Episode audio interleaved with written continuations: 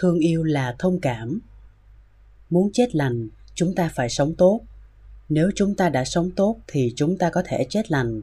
Sẽ không có hối tiếc.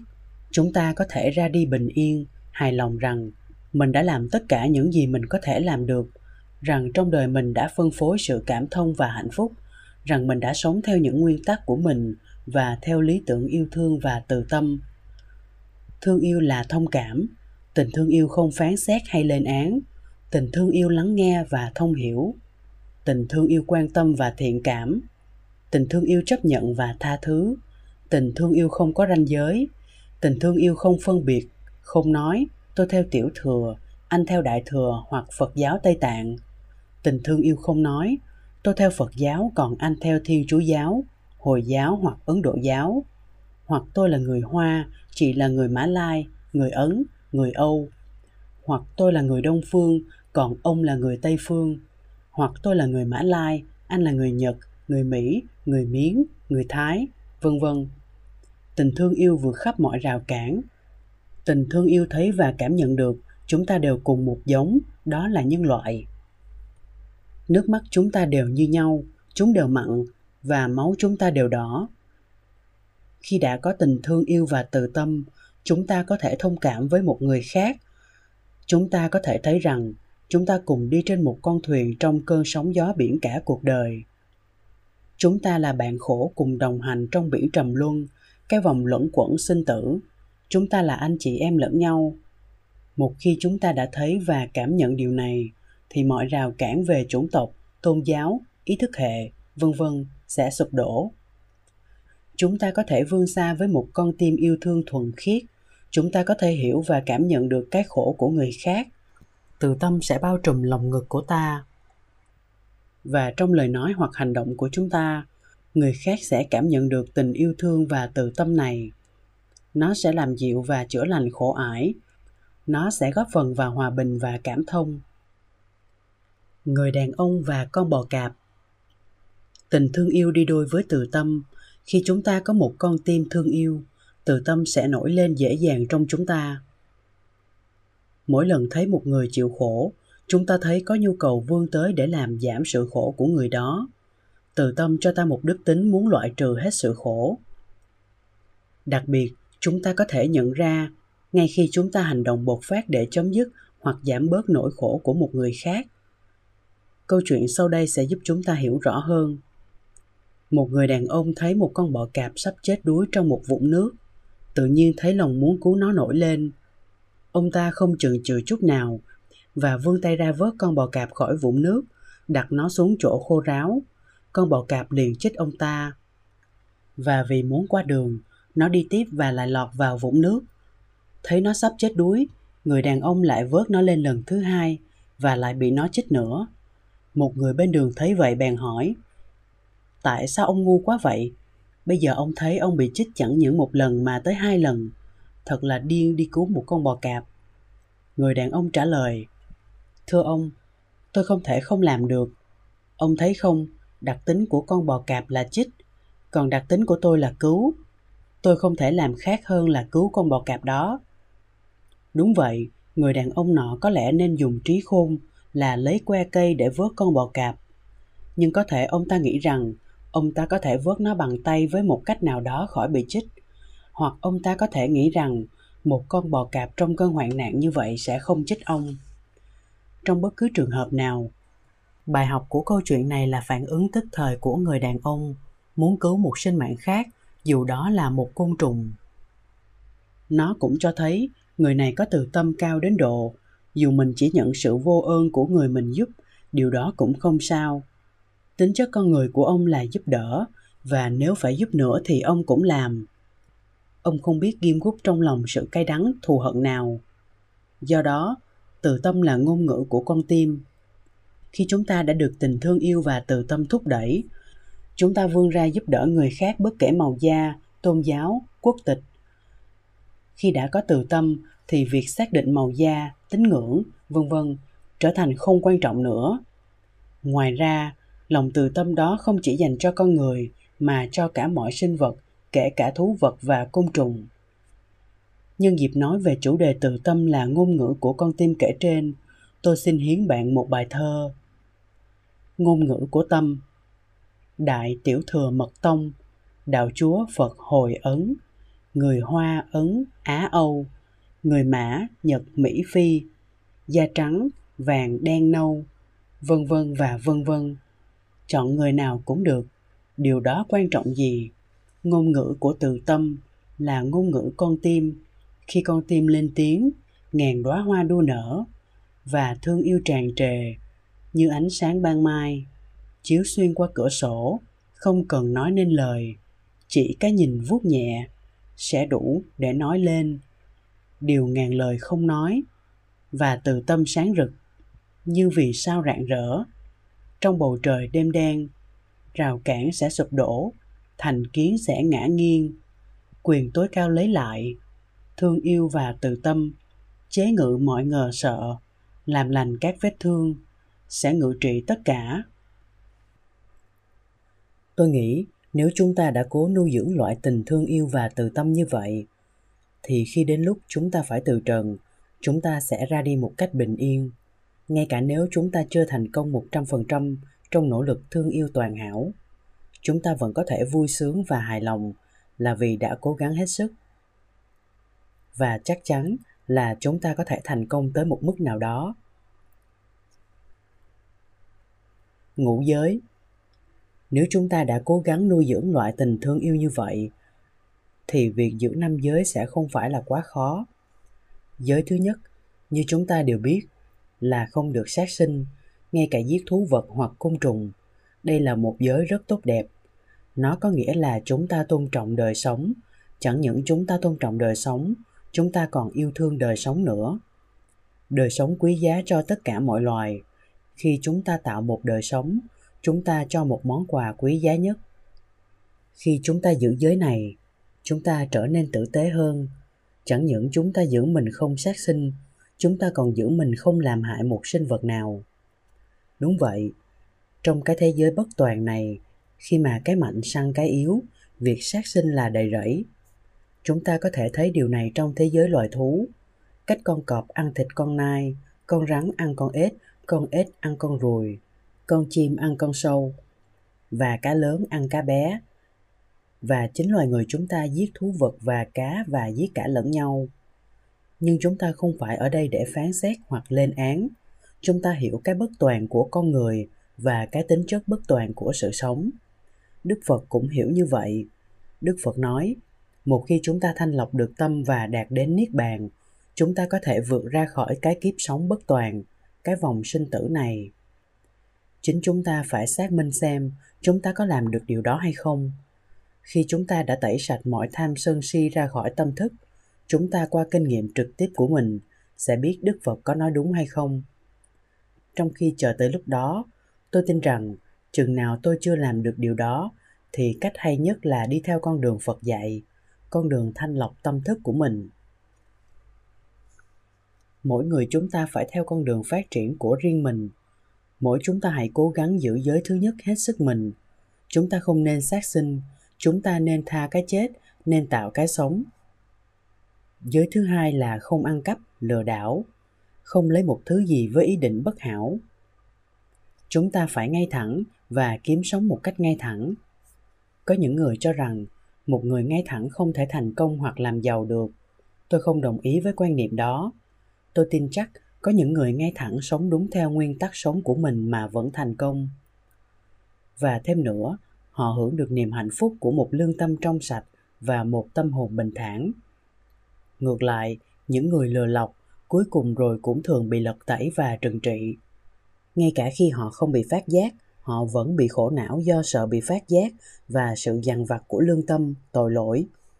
Và khi họ chết, cái khổ của một kiếp tái sinh đau buồn sẽ chờ họ. Do đó, sống trung thực sẽ luôn luôn là chính sách tốt nhất. Xin đừng nghe theo những ai nói ngược lại. Người nghe thẳng có thể thành đạt hơn, ngay cả khi chúng ta đối đầu với bao chướng ngại chúng ta không nên lừa đảo để đạt đến thành công. Chúng ta thà ngay thẳng mà nghèo, còn hơn giàu mà thiếu thật thà. Không có gì hạnh phúc hơn là có được một lương tâm trong sạch, nhất là lúc chúng ta đối diện với cái chết. Giới thứ ba là phải có trách nhiệm về vấn đề ái dục. Nếu một đôi lứa xem mối quan hệ của mình là quan trọng, quan tâm, thương yêu và chung thủy lẫn nhau, thì tình yêu của họ đã được gắn bó vĩnh viễn. Không có một người thứ ba nào có thể chen vào trách nhiệm về ái dục rất quan trọng. Nếu không có trách nhiệm, có những người sẽ trở thành nạn nhân. Những tay ma cô đã hủy diệt đời của biết bao nhiêu thiếu nữ, và những người đàn ông chạy theo ái dục thường tiếp tay vào những chuyện sằng bậy. Nhưng chúng ta chẳng phải người phán xét ai mà chỉ kêu gọi lòng từ tâm và tình thương yêu thật sự. Nếu chúng ta thật sự thanh lọc tâm thức và kiềm chế ái dục, thế giới này sẽ bớt khổ đau và bóc lột và căn bệnh S đáng sợ vốn đã trở thành một thảm họa toàn cầu cũng có thể được khống chế. Giới thứ tư là không nói dối, mà phải nói sự thật. Một lần nữa, xin đừng nghe lời những người nói rằng không nói dối hoặc trình bày sai sự thật thì không thành công được. Nói sự thật là một trong mười đức ba la mật mà một Bồ Tát, một người có ý nguyện thành Phật phải theo mọi Phật tử cũng phải tu tập ba la mật thật sâu nếu muốn đắc quả A-la-hán, giải thoát khỏi vòng sinh tử.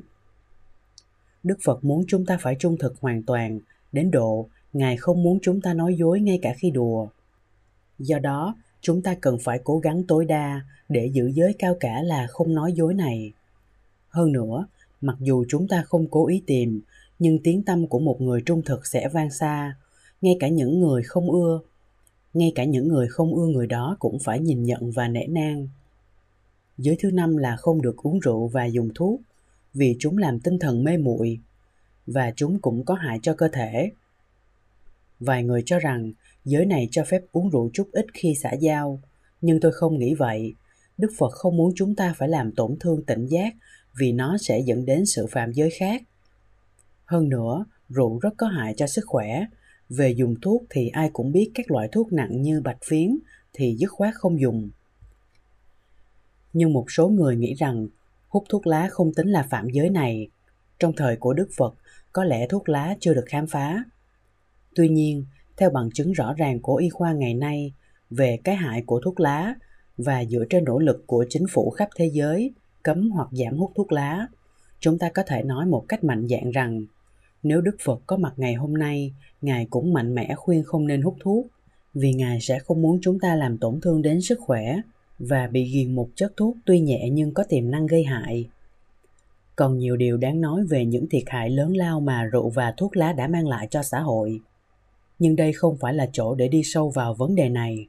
Cần nói là quan điểm của chúng ta, dù hút thuốc hay uống rượu xã giao cũng có phần nào phạm vào tinh thần của giới thứ năm Tốt hơn hết là hoàn toàn cử rượu và thuốc, đặc biệt là rượu, sau khi suy nghiệm những lời dạy sau của Đức Phật. Này các tỳ kheo, nếu sử dụng các chất say độc khi tu tập sẽ đưa mình vào địa ngục, vào thế giới của súc sinh, thế giới của ma đói. Có khá lắm thì nếu tái sinh cõi người cũng sẽ bị khùng điên. Khi chúng ta giữ năm giới này, chúng ta mang lại hạnh phúc và sự an toàn đến người khác bằng cách nào? Là vì không ai phải lo lắng về chúng ta. Họ không phải sợ chúng ta. Họ có thể cảm thấy rất an toàn và thoải mái với chúng ta. Bởi họ có thể an tâm là chúng ta sẽ không làm hại họ, cướp họ hoặc lừa dối họ. Chúng ta sẽ không gian díu với vợ chồng của họ. Chúng ta sẽ không nói dối với họ. Hơn nữa, nếu chúng ta không uống rượu hút thuốc, họ cũng không phải lo chuyện con cái bắt chước thói quen uống rượu hút thuốc của chúng ta hay mối nguy hiểm phải hít hơi thuốc lá của chúng ta? Họ sẽ cảm thấy họ có thể tin tưởng chúng ta vì chúng ta không uống rượu. Chúng ta sùng đạo và theo sát con đường đi thẳng. Chúng ta vô hại. Những người ham muốn thú vui cảm giác mạnh có thể nghĩ chúng ta có một cuộc đời nhàm chán và chúng ta điên rồ. Nhưng điều đó không quan trọng. Chúng ta vui vẻ chấp nhận con người chúng ta.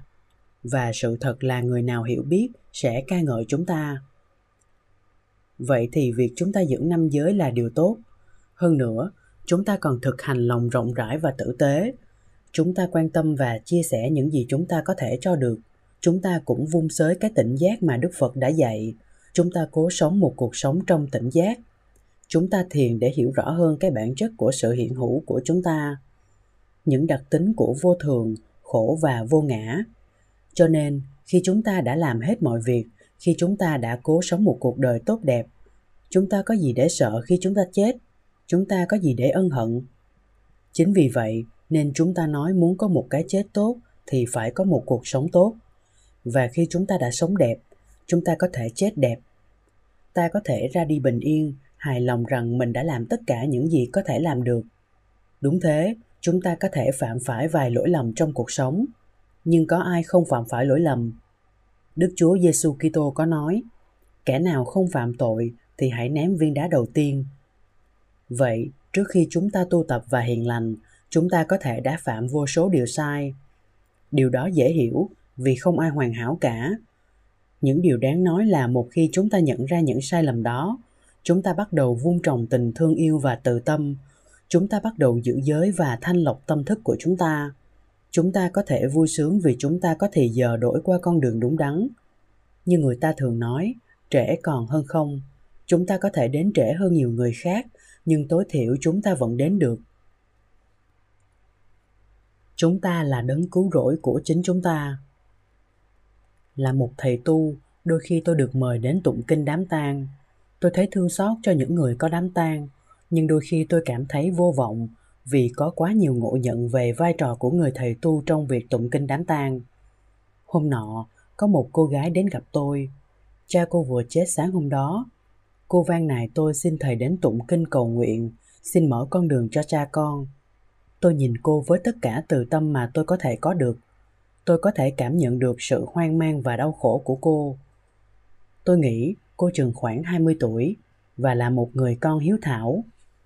Trong tim tôi tự nhủ, chao ôi, làm sao mà mình có thể mở đường cho ai đây?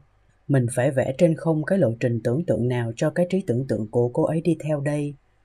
Làm sao mình có thể nói với cô gái đáng tội nghiệp đang trong tình trạng bị tan chế bối rối, biết rằng không có cách nào giống như cô nghĩ ra như vậy Đức Phật đã từng bị đặt trong tình huống này một lần và Ngài đã trả lời như thế nào?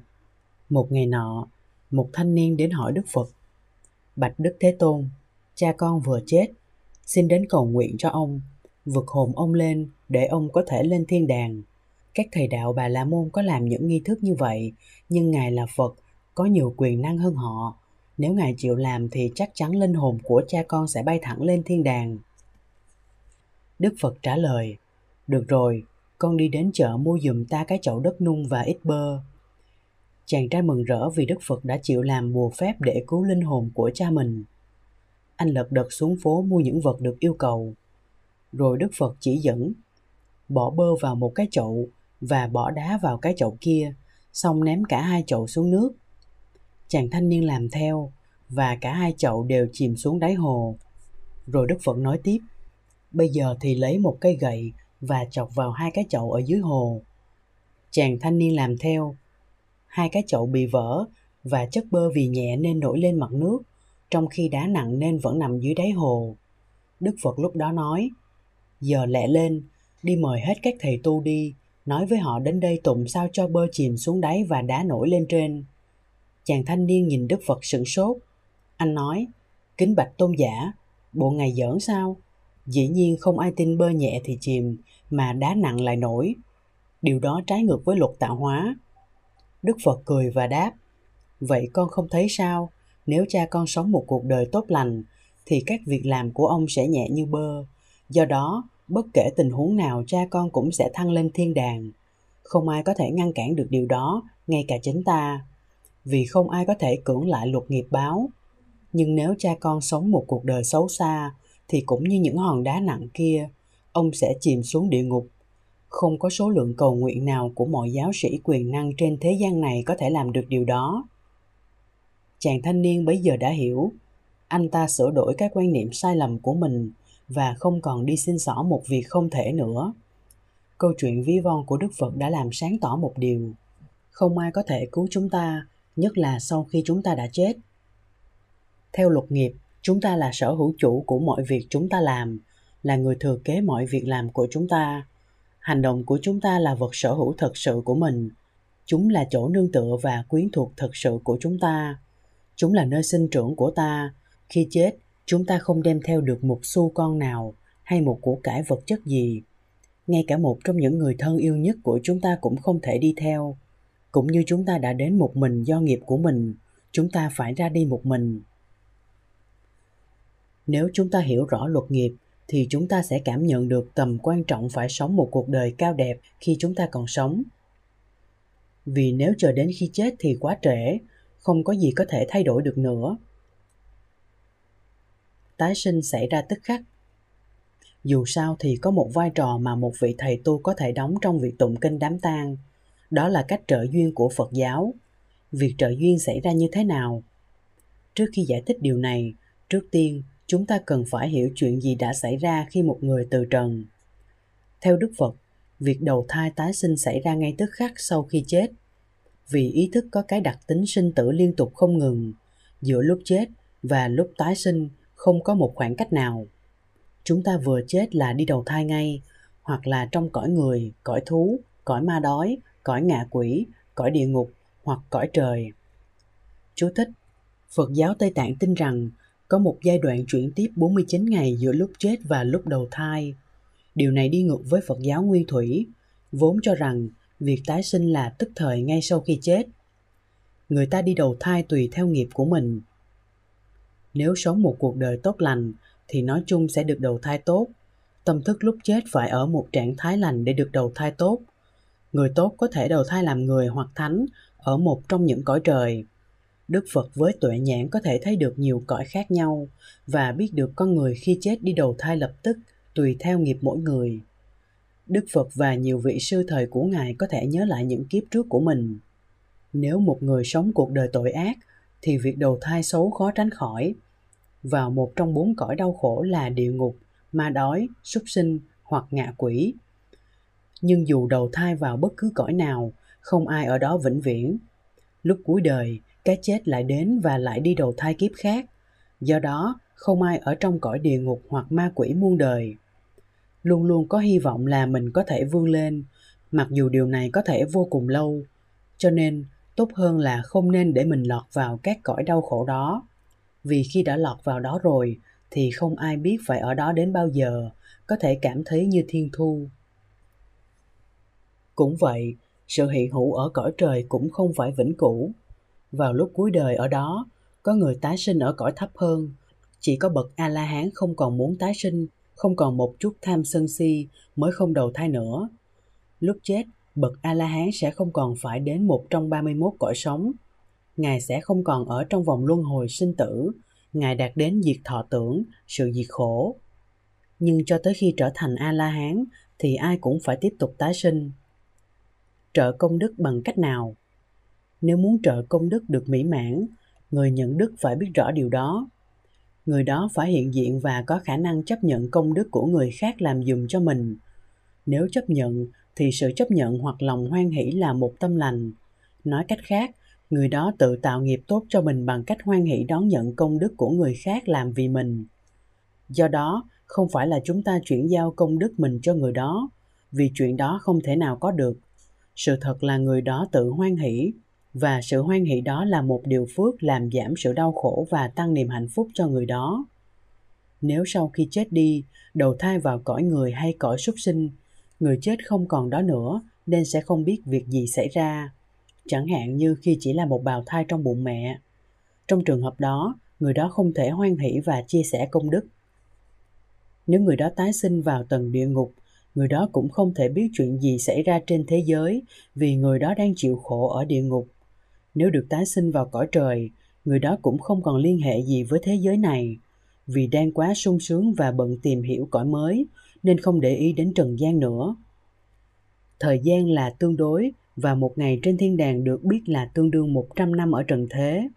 Cho nên, khi các bậc thánh kịp nhìn xuống trần gian, chúng ta đã chết hết rồi. Hơn nữa, chúng ta không biết chắc bậc thánh sẽ đương nhiên có thiên nhãn để nhớ lại kiếp trước. Mặc dù trong kinh có ghi một số trường hợp các bậc thánh nhớ mình đã làm gì trong kiếp trước để được lên cõi trời. Cho nên, trong kinh Tirokutta, Đức Phật có nói với một vị bà La Môn rằng chỉ có ngạ quỷ mới có thể dựa vào việc trợ công đức. Các ngạ quỷ này, mặc dù ở cõi riêng của mình, vẫn có thể nhìn thấy cõi người. Nếu họ biết được các hành động phước đức người khác làm vì họ và cảm thấy hoan hỷ, thì họ sẽ được phước do sự hoan hỷ đó Dĩ nhiên không ai muốn người thân của mình tái sinh vào cõi ngạ quỷ. Ai cũng muốn nghĩ người thân mình được tái sinh vào cõi người hay cõi trời. Rồi một vị bà La Môn hỏi Đức Phật chuyện gì sẽ xảy ra nếu người chết đã được tái sinh vào cõi tốt. Đức Phật trả lời rằng, việc người khác làm điều thiện dùm cho người chết vẫn là điều tốt, vì trong cõi ta bà vô thủy này, chắc chắn sẽ có những thân bằng quyến thuộc trong những kiếp trước bị tái sinh vào cõi ngạ quỷ. Và vì kiếp ngạ quỷ kéo dài rất lâu nên họ có thể vẫn còn lẫn quẩn. Do đó, chúng ta chia sẻ công đức với những người thân nhân đó và với mọi sinh linh. Bên cạnh đó, Đức Phật cũng vạch rõ rằng người nào làm công đức dùng cho người khác cũng sẽ được hưởng phước đức. Trợ công đức là một truyền thống Phật giáo. Người Phật tử làm việc thiện chẳng hạn như dân hoa quả và cúng dường cho các nhà sư, bảo trợ việc ấn hành kinh sách và đóng góp cho các công tác từ thiện, chẳng hạn như viện dưỡng lão, nhà thương thí và trại người tàn tật. Rồi người Phật tử mời người quá cố và mọi sinh linh hoan hỷ chia sẻ công đức đó. Đây là một phước tốt và người làm phước không mất đi chút phước đức nào mà còn hưởng thêm phước nhờ chia sẻ công đức đó. Vì hành động chia sẻ bản thân nó cũng là một phước đức. Do vậy, người sống và làm việc thiện hai lần, trước là làm phước, sau là chia sẻ công đức đó. Sự hiện diện của chư tăng để tụng kinh Phật và giảng pháp cho tan quyến trong lúc tan chế cũng là một sự hỗ trợ tinh thần lớn lao. Chư tăng có thể nhắc nhở với tan quyến lời dạy của Đức Phật về lẽ vô thường, khổ và vô ngã. Chư tăng có thể khuyên tan quyến chấp nhận sự khổ với trí tuệ và càng kiên trì hơn để tiến đến niết bàn, nơi chấm dứt mọi sự khổ. Nếu chúng ta hiểu và chấp nhận ý niệm của đạo Phật rằng tái sinh là tức thời thì chúng ta sẽ hiểu rằng điều quan trọng là phải làm việc thiện trong lúc còn sống. Khi làm việc thiện, chúng ta tạo nghiệp tốt. Nghiệp là vật thừa kế thực sự của chúng ta, bởi vì những điều thiện hoặc nghiệp đó là có thể theo chúng ta. Sau khi chết, việc đốt hàng mã, tiền giấy, xe nhà giấy, vân vân không giúp ích gì cho người chết. Việc đó là trái với luận lý của nghiệp. Hơn nữa, chúng ta có thể tự nhận ra rằng làm sao những vật đốt ở đây lại có thể thành hình ở một thế giới khác hoặc ở bất cứ đâu khác. Cái gì đốt thì cháy hết. Theo quan niệm nghiệp thì việc cúng cơm cho người chết cũng là vô nghĩa. Khi đã tái sinh thì sinh linh mới sẽ sống bằng thực phẩm thích hợp của cõi mới. Cho nên, chúng ta thấy Đức Phật không hề yêu cầu chúng ta cúng cơm cho người chết hoặc đốt vàng mã. Rõ ràng là những nghi thức đám tang đã được truyền từ đời này qua đời khác mà không ai nghĩ tới căn bản và ý nghĩa của những nghi thức đó. Điều mà Đức Phật dạy, như đã giải thích trước đây, là làm phước dùng cho người chết và chia sẻ công đức đó bằng cách niệm rằng xin cầu người quá cố hoan hỷ và chia sẻ công đức này. Đám tang Phật giáo là một đám tang đơn giản. Con đường Phật giáo rất là có ý nghĩa và giản dị. Nếu chúng ta thấu hiểu con đường Phật giáo thì một đám tang Phật giáo là một đám tang rất giản dị, không có những nghi thức dị đoan, không có sợ hãi, lo lắng hoặc hoang mang. Không cần phải đốt cái này cái nọ, thực hiện những nghi lễ kỳ quái và kiên cử đủ chuyện. Tất cả những chuyện vô nghĩa và làm hoang mang tan quyến, vốn thường làm theo chỉ vì lo sợ, vì áp lực xã hội hoặc vì thiếu hiểu biết. Chúng ta không cần phải mời thầy cúng và làm lễ với tiền công rất lớn – hoặc mướn ban nhạc cho dù là chơi nhạc trang nghiêm. Là Phật tử, chúng ta chỉ nên mời chư tăng đến tụng kinh không quá dài dòng. Tốt nhất là tụng kinh theo ngôn ngữ mà tất cả mọi người tham dự có thể hiểu, để có thể suy ngẫm và chiêm nghiệm về lời kinh, về lời Đức Phật dạy về bản chất của sinh và tử. Đặc biệt quan trọng là lời nguyện giữ năm giới, lập lại theo vị sư. Việc tuân hành ngũ giới là việc tu tập căn bản của Phật tử, sau khi nguyện ngũ giới, nhà sư có thể giảng pháp nhằm tạo niềm an ủi, thoải mái và sức mạnh cho tan quyến. Theo truyền thống Phật giáo Nguyên Thủy, chư tăng không nhận tiền thù lao. Chư tăng đến tụng là do tâm từ bi để hỗ trợ tinh thần cho Phật tử trong lúc cần thiết. Do đó, chư tăng sẽ không nhận tiền thù lao vì điều này đi ngược với tinh thần đạo Pháp. Tuy nhiên, Phật tử đôi khi dân phong bì cúng dường, để chư tăng có thể mua những vật cần thiết như áo cà sa hay thuốc men. Nếu có lòng dân hiến như vậy, thì số tiền này chỉ là tượng trưng thôi. Thật ra chư tăng cũng không chờ đợi người ta đưa phong bì và nếu có đưa, là hoàn toàn do ý nguyện của tan gia. Số tiền nhỏ nhoi đó là tiền cúng dường chứ không phải tiền công. Thường thì tiền công đám tang rất lớn do nhà quàng quy định trước đó không phải là việc làm của một nhà sư Tan quyến dĩ nhiên có thể cúng dường thực phẩm cho chư tăng tại chùa. Những người khá giả hơn có thể đóng góp vào việc in kinh sách. Họ cũng có thể đóng góp cho các hội từ thiện, cho người nghèo khổ, cho các công đức khác. Thay vì đặt vòng hoa, thân bằng quyến thuộc nên cúng dường vào những cơ quan từ thiện. Những công đức này có thể được san sẻ với người quá cố.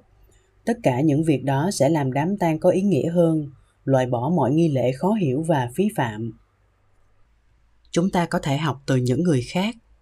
Người chết nên đem thiêu hoặc chôn ngay, trong cùng ngày hoặc vào ngày hôm sau. Về mặt này, tôi nghĩ các gia đình người hoa có thể học vài điều từ một đám tang hồi giáo, mà tôi được biết là rất giản dị, thực tế và ít tốn kém. Một người bạn hồi giáo của tôi nói rằng, người hồi giáo chôn người chết hôm từ trần hoặc trễ nhất là ngày hôm sau cho nên, nếu một người Hồi giáo chết lúc 2 giờ chiều thì có thể được chôn trước khi mặt trời lặn ngày hôm đó. Nếu người đó chết vào buổi xế chiều hoặc vào buổi tối thì sẽ thì sẽ được chôn vào ngày hôm sau. Đám tang rất ít tốn kém vì bạn tôi nói Hồi giáo không khuyến khích phô trương mà khuyến khích đơn giản và tiết kiệm. Anh ấy nói rằng một đám tang Hồi giáo chỉ tốn 500 đồng, kể cả quan tài, rất ít so với một đám tang người Hoa, vốn có thể tốn đến 30.000 đồng hoặc hơn. Thủ tục đám tang của Hồi giáo cũng tương đối đơn giản và có ý nghĩa. Một đám tang Thiên Chúa giáo cũng đơn giản, ít tốn kém và có ý nghĩa, và thường chôn trong vòng 48 giờ. Tôi tin rằng ở đời chúng ta không bao giờ ngừng học hỏi, luôn luôn có cách hay hơn, có ý nghĩa hơn để làm bất cứ điều gì. Chúng ta có đầu óc cởi mở, không thành kiến chúng ta có thể học lẫn nhau. Đức phật dạy chúng ta trong kinh kalama rằng chúng ta nên luôn luôn suy nghĩ và tự tìm hiểu cho mình. Nếu chúng ta tìm thấy thủ tục gì hay ho và có ý nghĩa hơn thì chúng ta nên theo. Nếu chúng ta thấy điều gì xấu hoặc dở chúng ta không nên theo. Và nếu chúng ta đã lỡ theo thì chúng ta phải mạnh dạn và sáng suốt đủ để bỏ. Đức Phật nói chúng ta không nên mù quáng theo bất cứ điều gì nếu chưa tìm hiểu và nghi vấn trước. Đức Phật khuyến khích chúng ta nghi vấn và điều tra, ngay cả lời Đức Phật cũng phải điều tra và chỉ nên theo một khi đã thấy là đúng. Đức Phật không muốn chúng ta có lòng tin mù quáng, mà là lòng tin dựa vào kiến thức có kinh nghiệm trực tiếp.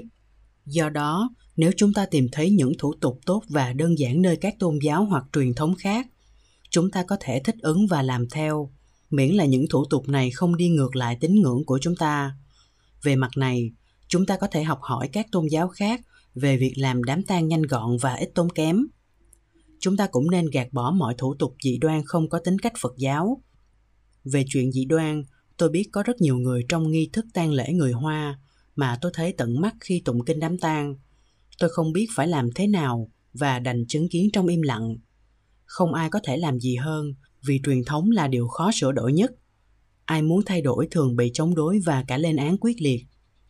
Có những lúc tôi do dự, không muốn đi tụng kinh đám tang vì tôi không biết sự có mặt của tôi ở đó phục vụ cho mục đích gì.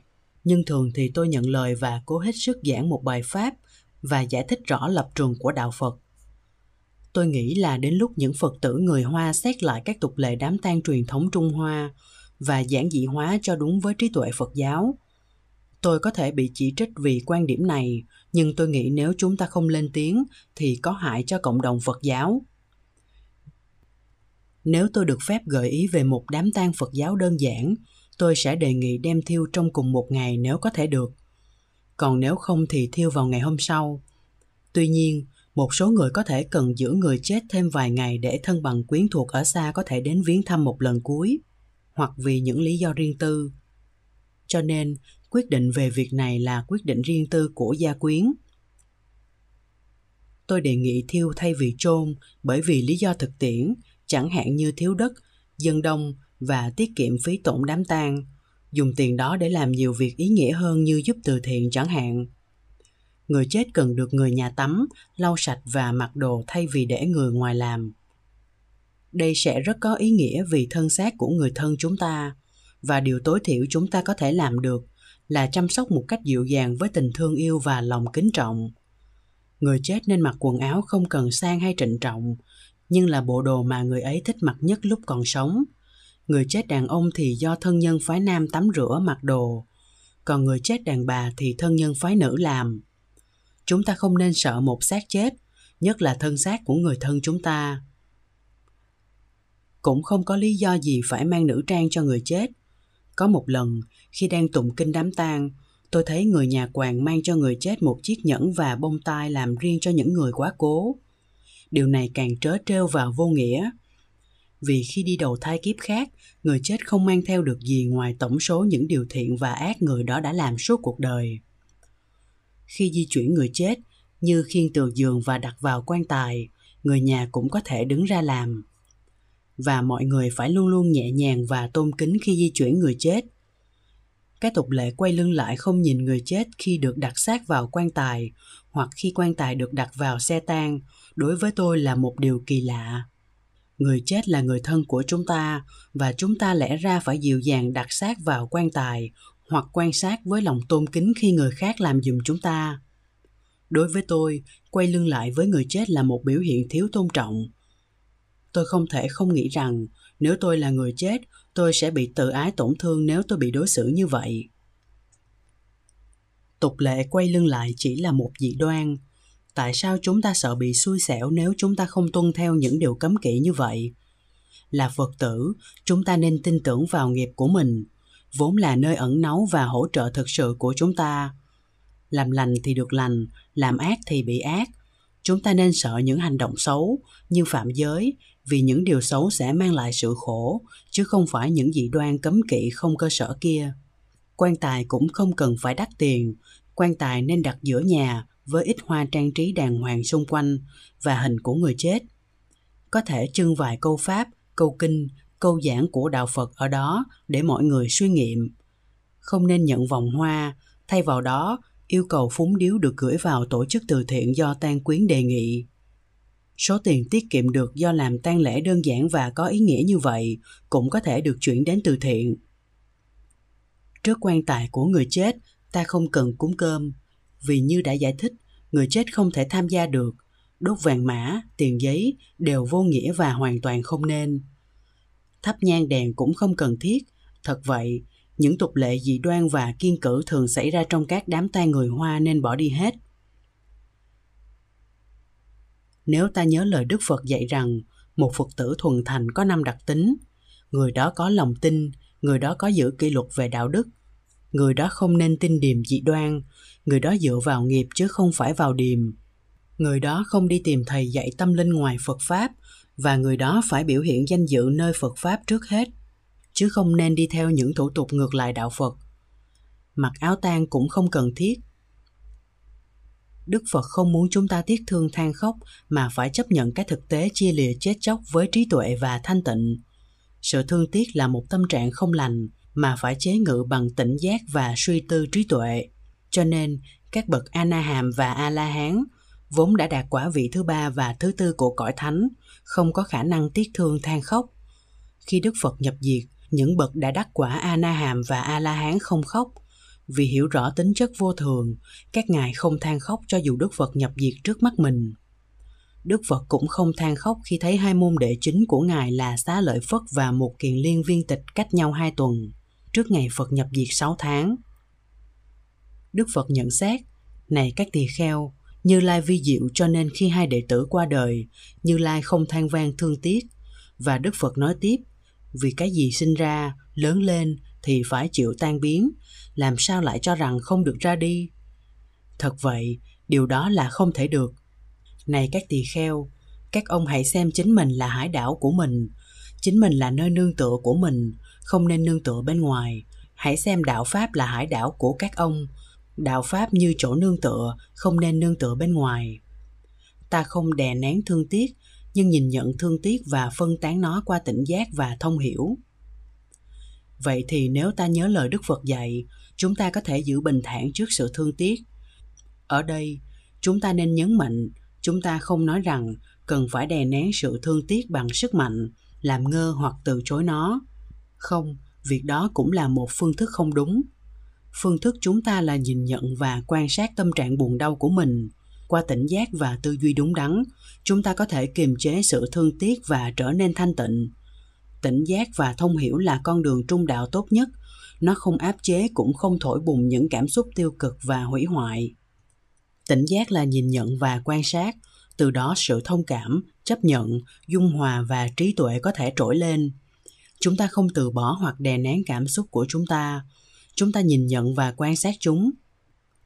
Trong sự nhìn nhận và quan sát đó, chúng ta có thể chịu đựng được sự xáo trộn và mâu thuẫn diễn ra trong đầu chúng ta chúng ta có thể tư duy đúng đắn về tính chất vô thường, khổ và vô ngã. Chúng ta có thể học từ kho hiểu biết của người xưa và chấp nhận sự thương tiếc của mình. Nói cách khác, sự hiểu biết có thể nảy sinh. Chúng ta hiểu và chấp nhận nỗi buồn đau của chúng ta. Và nỗi buồn đau đó sẽ không làm chủ tâm thức ta và làm choáng ngợp chúng ta. Đây là ý chúng ta muốn nói khi chúng ta cho rằng sự áp dụng tỉnh giác nhẹ nhàng dẫn đến sự thông hiểu và điềm tĩnh với cách đó, chúng ta sẽ không kêu gào thảm thiết. Chúng ta sẽ có thể quan sát những cảm xúc tiếc thương trong chúng ta và có thể kiềm chế tự nhiên để chúng ta không phải biểu lộ quá đáng ra bên ngoài. Ta sẽ chỉ có thanh tịnh, chấp nhận và thông hiểu. Ngay cả nếu chúng ta mất kiểm soát và khóc lên, chúng ta cũng khóc trong sự tự chế. Rồi chúng ta cũng sẽ tự kiểm soát lại được và lắng dịu xuống. Tỉnh giác sẽ đến giúp chúng ta giải quyết cơn thương tiếc chúng ta sẽ hiểu thực tế của đau khổ, sự thật mà đức phật và các bậc thầy thông thái đã dạy, và chúng ta có thể mỉm cười trở lại. Quay lại chủ đề thương tiếc, chúng ta có thể thấy là theo quan điểm trí tuệ và không đau buồn, việc mặc áo tang cũng không cần thiết. Điều đó không có nghĩa là chúng ta không hiếu thảo hay chúng ta ít thương người thân yêu. Nếu chúng ta không mặc đồ tang, chúng ta vẫn thương kính người thân yêu nhưng thấy không có lý gì để biểu lộ ra bên ngoài lòng thương tiếc đó. Lòng tôn kính và thương tiếc là rất riêng tư. Chúng ta cảm thấy trong tim mà không cần phải phô trương ra ngoài. Thay vì chú trọng vào những hình thức thương tiếc bề ngoài, ta nên nhìn lòng hiếu thảo qua những hành động đối với ông bà, cha mẹ khi họ còn sống. Hành động sẽ tự biểu hiện. Thật là bất hạnh nếu một số người nghĩ rằng làm tang lễ đình đám và mặc đồ tang có thể đền bù cho hành động thương yêu săn sóc mà mình đã không làm khi người thân còn sống. Tuy nhiên, trong nghi thức trang nghiêm của đám tang, chúng ta có thể mặc những bộ đồ trang trọng. Chúng ta có thể chọn đồ sậm, trắng hoặc màu giản dị mà mình có sẵn. Đối với tôi, như thế cũng đủ. Mặc dù nếu người chết là một Phật tử hoan hỷ và dễ thông cảm, thì cũng không hẳn muốn chúng ta mặc đồ tang thương tiếc. Ngược lại, muốn chúng ta hoan hỷ rằng người thân mình đã sống một cuộc đời thiện lành và được tái sinh tới một cõi tốt đẹp hơn. Do thế, một người trước khi chết có thể nói rõ mình không muốn thương khóc và tục lệ dị đoan, mà chỉ muốn một tang lễ giản dị. Người đó có thể ủy quyền cho một người có tinh thần trách nhiệm để thực hành ý nguyện của mình.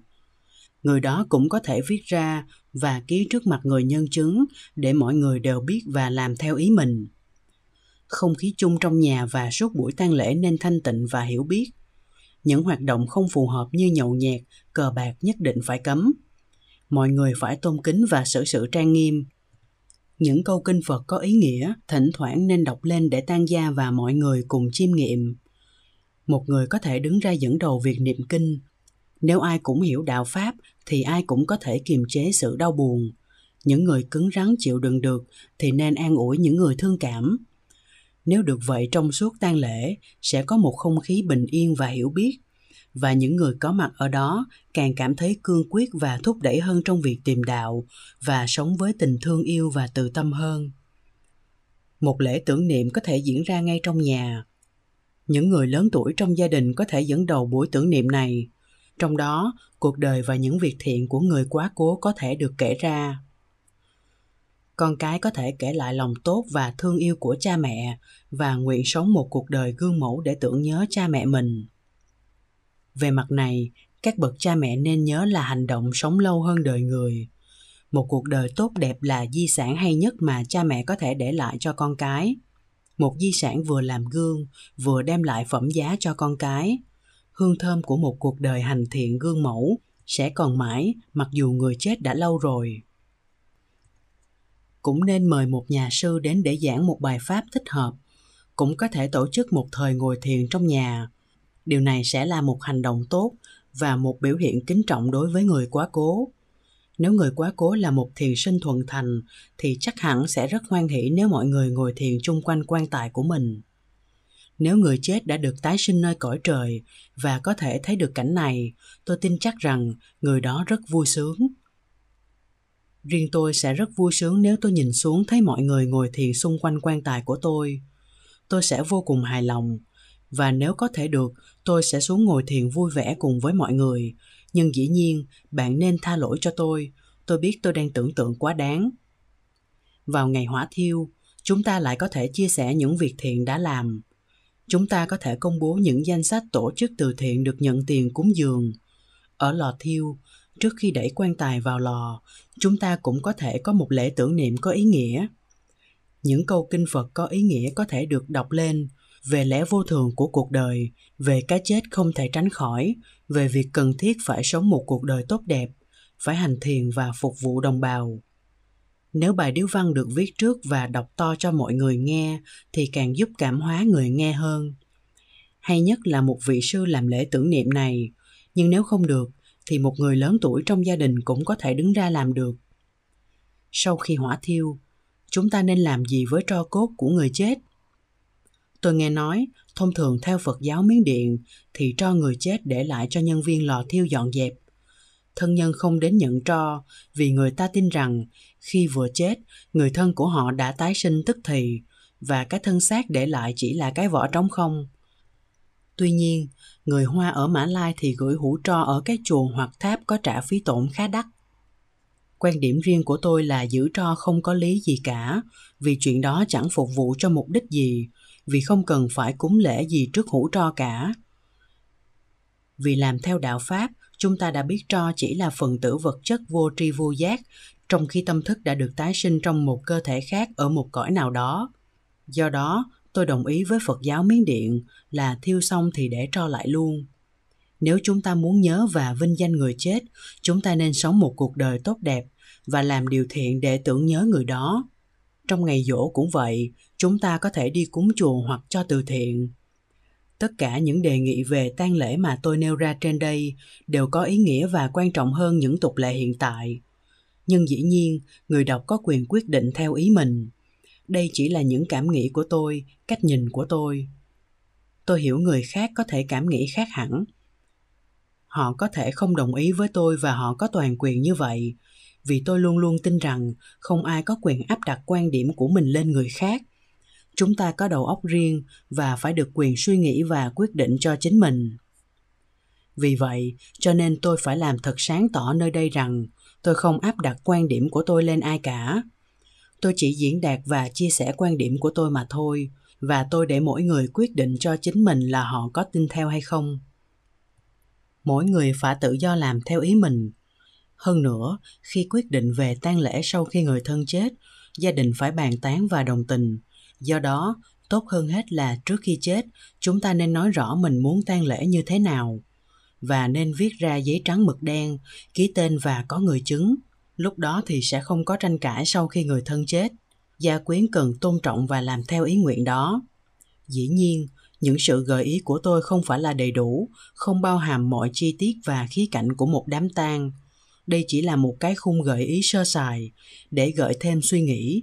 Có thể có những cách khác nữa, do đó có lẽ tốt hơn là có một nhóm tín đồ phật giáo có uy tín và đồng quan điểm cùng ngồi xuống và phát họa một tang lễ phật giáo, bao trùm mọi khía cạnh và chi tiết, và giải đáp mọi thắc mắc có thể nêu lên.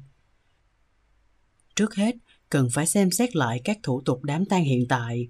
Các tục lệ đó là gì? Có nghĩa gì? Chúng ta có biết và hiểu rõ những điều mà chúng ta đã làm theo hay không? Tại sao chúng ta thi hành những tục lệ đó? Các tục lệ đó có hợp lý không? Có phù hợp với phật giáo không? Hay đó chỉ là những tục lệ mê tín hay những tục lệ không đi đôi với pháp của đức phật dạy? Theo cái nhìn của tôi, nhiều tục lệ hiện tại ở các nhà người hoa theo đạo phật không thể đi đôi với phật pháp. Có vẻ như là nhiều người theo các nghi thức tang lễ mà không hiểu ý nghĩa của các nghi lễ đó là gì. Trong đám tang, họ đều thật bối rối và khổ đau họ chỉ làm theo những gì người khác bảo bởi vì đó là truyền thống và họ không thể đi ngược lại vì họ sẽ bị chỉ trích và buộc là bất hiếu. Do đó không có một sự tham gia có ý nghĩa nào. Đối với tôi mọi việc thật là thảm hại. Tất cả chỉ là sự thiếu hiểu biết và buông xuôi. Như vậy, một nhóm tín đồ Phật giáo có uy tín xem xét lại các tục lệ nghi thức này và có thể đề ra những thủ tục khác có ý nghĩa hơn và phù hợp với Phật giáo. Chi tiết về tang lễ với nhiều phương thức tùy trường hợp cần được đề ra sau khi nhóm này nghiên cứu kỹ càng về tình trạng hiện tại của địa phương. Sau đó, có thể xuất bản một cuốn sách với mọi chi tiết về tang lễ với những lựa chọn tùy ý tang chủ.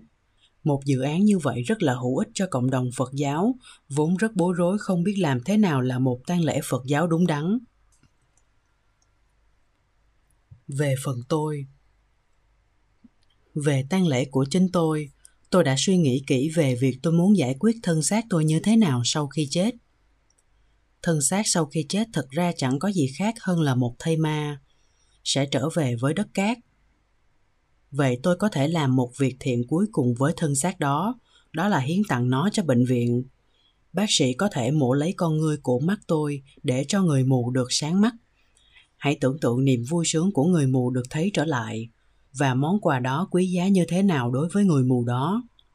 Và tưởng tượng tôi sẽ sung sướng như thế nào nếu biết được tôi đã cho người đó món quà của thị giác.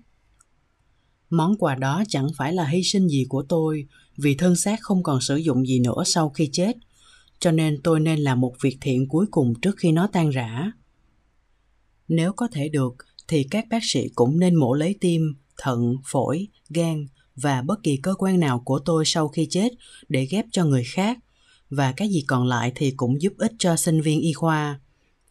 Họ có thể thực tập mổ xẻ xác tôi, và khi họ xong rồi, họ thanh toán như thế nào cũng được. Có thể nó trở thành phân bón, nuôi một cây con trở thành một cây to, có hoa đẹp và bóng mát. Với cách đó thì cũng không ai phải lo làm tang lễ gọi là đàng hoàng cho tôi mọi người cứ việc để xác tôi ở bệnh viện để họ làm gì tùy ý. Như vậy, mọi việc đều dễ dàng cho mọi người.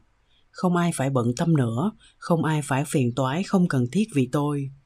Và nếu có ai đó muốn tôi được một tang lễ đàng hoàng và muốn đến viếng thăm một lần cuối, tôi sẽ nói, xin đừng bận tâm về chuyện đó, tôi không phải là người cần đám tang. Nhưng nếu bạn thật sự muốn nhớ đến tôi, thì đi làm một việc thiện đi làm bất cứ một việc thiện nào để tưởng nhớ đến tôi. Sống một cuộc đời tốt lành, hãy quan tâm và chia sẻ với mọi người. Hãy tha thứ và thương yêu, hãy rộng rãi và bao dung. Hãy tử tế và dịu dàng, đó là tất cả những gì tôi yêu cầu. Việc đó sẽ làm tôi rất vui sướng, biết được rằng tôi đã truyền bá được lời nhắn nhủ tốt lành và có được ảnh hưởng tốt tới người khác.